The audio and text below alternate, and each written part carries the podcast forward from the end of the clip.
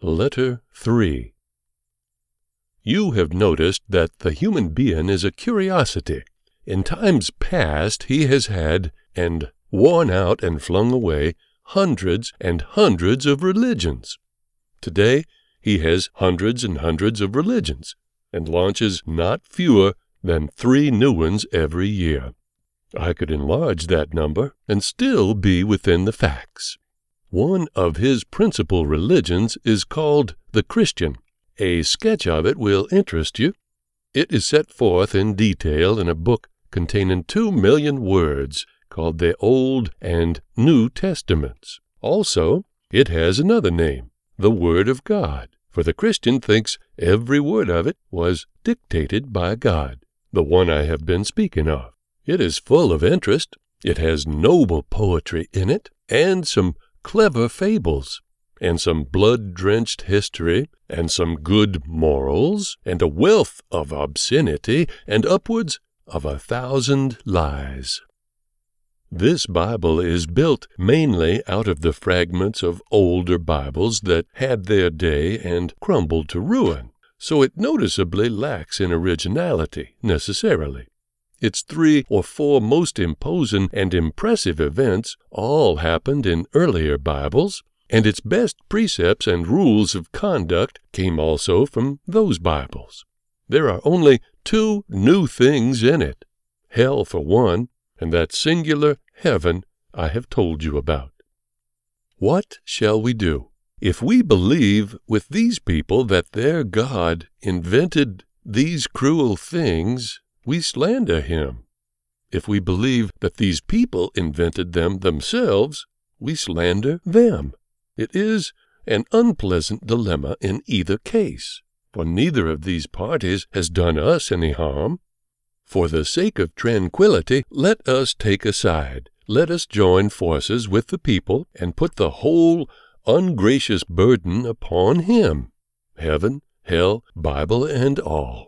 It does not seem right, it does not seem fair, and yet when you consider that heaven, and how crushingly charged it is with everything that is repulsive to a human being, how can we believe a human being invented it? And when I come to tell you about hell, the strain will be greater still, and you will be likely to say, No, a man would not provide that place for either himself or anybody else. He simply couldn't. That innocent Bible tells about the creation. Of what? The universe? Yes, the universe. In six days. God did it. He did not call it the universe. That name is modern. His whole attention was upon this world. He constructed it in five days, and then it took him only one day to make twenty million suns and eighty million planets. What were they for, according to his idea? To furnish light for this little toy world. That was his whole purpose. He had no other. One of the twenty million suns, the smallest one, was to light it in the daytime. The rest were to help one of the universe's countless moons modify the darkness of its nights. It is quite manifest that he believed his fresh made skies were diamond sown with those myriads of twinkling stars the moment his first day's sun sank below the horizon, whereas in fact not a single star winked in that black vault until three years and a half after that memorable week's formidable industries had been completed. Footnote it takes the light of the nearest star, 61 Cygni, three and a half years to come to the earth, traveling at the rate of 186,000 miles per second. Arcturus had been shining 200 years before it was visible from the earth. Remoter stars gradually became visible after thousands and thousands of years. The Editor, M.T. Then one star appeared all solitary and alone and began to blink. Three years later, another one appeared. The two blinked together for more than four years before a third joined them. At the end of the first hundred years, there were not yet twenty-five stars twinkling in the wide wastes of those gloomy skies. At the end of a thousand years, not enough stars were yet visible to make a show. At the end of a million years, only half the present array had sent their light over the telescopic frontiers, and it took another million for the rest to follow suit, as the vulgar phrase goes. There being at that time no telescope, their advent was not observed. For three hundred years now, the Christian astronomer has known that his deity didn't make the stars in those tremendous six days, but the Christian astronomer does not enlarge upon that detail, neither does the priest. In his book, God is eloquent in his praises of his mighty works, and calls them by the largest names he can find, thus indicating that he has a strong and just admiration of magnitudes. Yet he made those millions of prodigious suns to light this wee little orb, instead of appointing this orb's little sun to dance attendance upon them. He mentions Arcturus in his book. You remember Arcturus? We went there once. It is one of this earth's night lamps. That giant globe, which is 50,000 times as large as this earth's sun, and compares with it as a melon compares with a cathedral. However, the Sunday school still teaches the child that Arcturus was created to help light this earth, and the child grows up and continues to believe it long after he has found out that the probabilities are against its being so. According to the book and its servants, the universe is only 6,000 years old. It is only within the last hundred years that studious, inquiring minds have found out that it is nearer a hundred million. During the six days, God created man and the other animals. He made a man and a woman and placed them in a pleasant garden along with the other creatures. They all lived together there in harmony and contentment and bloomin' youth for some time. Then trouble came. God had warned the man and the woman that they must not eat the fruit of a certain tree, and he added a most strange remark. He said that if they ate of it, they should surely die. Strange for the reason that inasmuch as they had never seen a sample of death, they could not possibly know what he meant. Neither would he nor any other god have been able to make those ignorant children understand what was meant without furnishing a sample. The mere word could have no meaning for them, any more than it would have for an infant of days. Presently a serpent sought them out privately, and came to them walking upright, which was the way of serpents in those days. The serpent said the forbidden fruit would store their vacant minds with knowledge. So they ate it, which was quite natural, for man is so made that he eagerly wants to know, whereas the priest, like God, whose imitator and representative he is, has made it his business from the beginning to keep him from knowing any useful thing. Adam and Eve ate the forbidden fruit, and at once a great light streamed into their dim heads. They had acquired knowledge. What knowledge? Useful knowledge?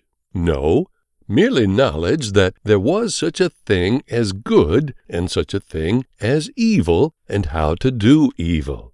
They couldn't do it before. Therefore, all their acts up to this time had been without stain, without blame, without offense. But now they could do evil and suffer for it. Now they had acquired what the church calls an invaluable possession the moral sense. That sense which differentiates man from the beast and sets him above the beast, instead of below the beast, where one would suppose his proper place would be, since he is always foul minded and guilty, and the beast always clean minded and innocent. It is like valuing a watch that must go wrong above a watch that can't. The church still prizes the moral sense as man's noblest asset today, although the church knows God had a distinctly poor opinion of it, and did what he could in his clumsy way to keep his happy children of the garden from acquiring it. Very well. Adam and Eve now knew what evil was and how to do it. They knew how to do various kinds of wrong things, and among them one principal one, the one God had his mind on principally. That one was the art and mystery of sexual intercourse. To them it was a magnificent discovery, and they stopped idling around and turned their entire attention to it, poor exultant young things. In the midst of one of these celebrations they heard God walking among the bushes, which was an afternoon custom of his, and they were smitten with fright. Why? Because they were naked. They had not known it before, they had not minded it before, neither had God. In that memorable moment, immodesty was born, and some people have valued it ever since, though it would certainly puzzle them to explain why. Adam and Eve entered the world naked and unashamed, naked and pure minded, and no descendant of theirs has ever entered it otherwise. All have entered it naked, unashamed, and clean in mind. They have entered it modest. They had to acquire immodesty and the soiled mind. There was no other way to get it. A Christian mother's first duty is to soil her child's mind, and she does not neglect it. Her lad grows up to be a missionary, and goes to the innocent savage and to the civilized Japanese and soils their minds whereupon they adopt immodesty, they conceal their bodies, they stop bathing naked together.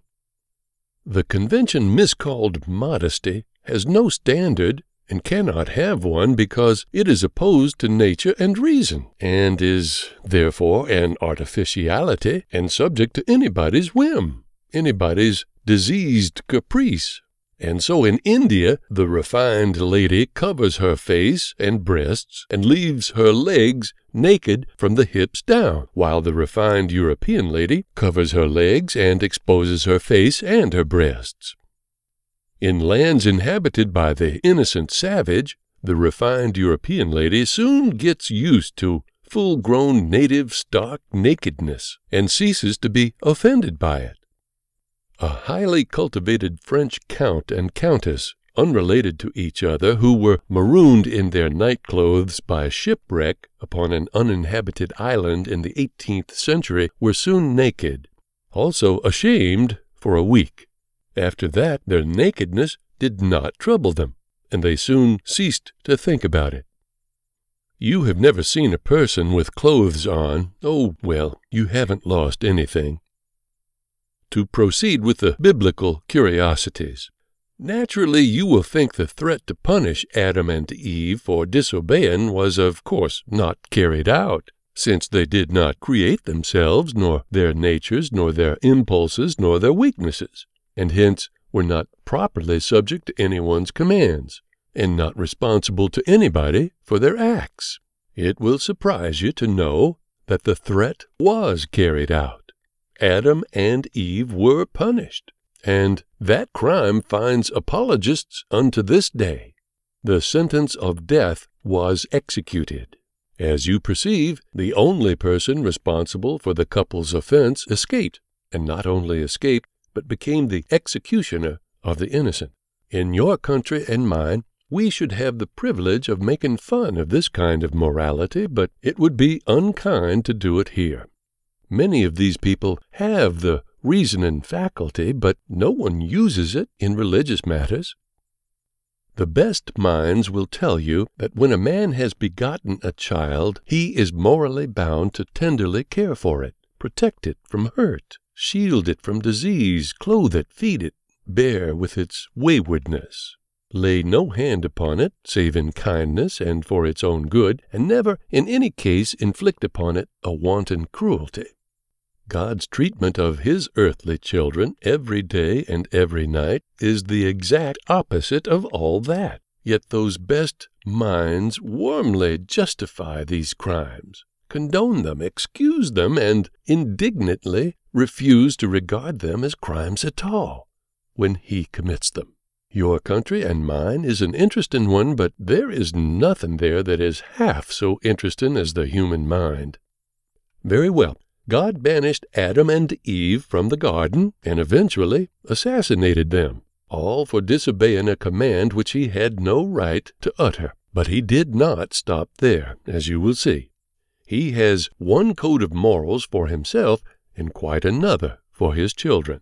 He requires his children to deal justly and gently with offenders and forgive them seventy and seven times whereas he deals neither justly nor gently with anyone. And he did not forgive the ignorant and thoughtless first pair of juveniles even their first small offense, and say, You may go free this time, I will give you another chance.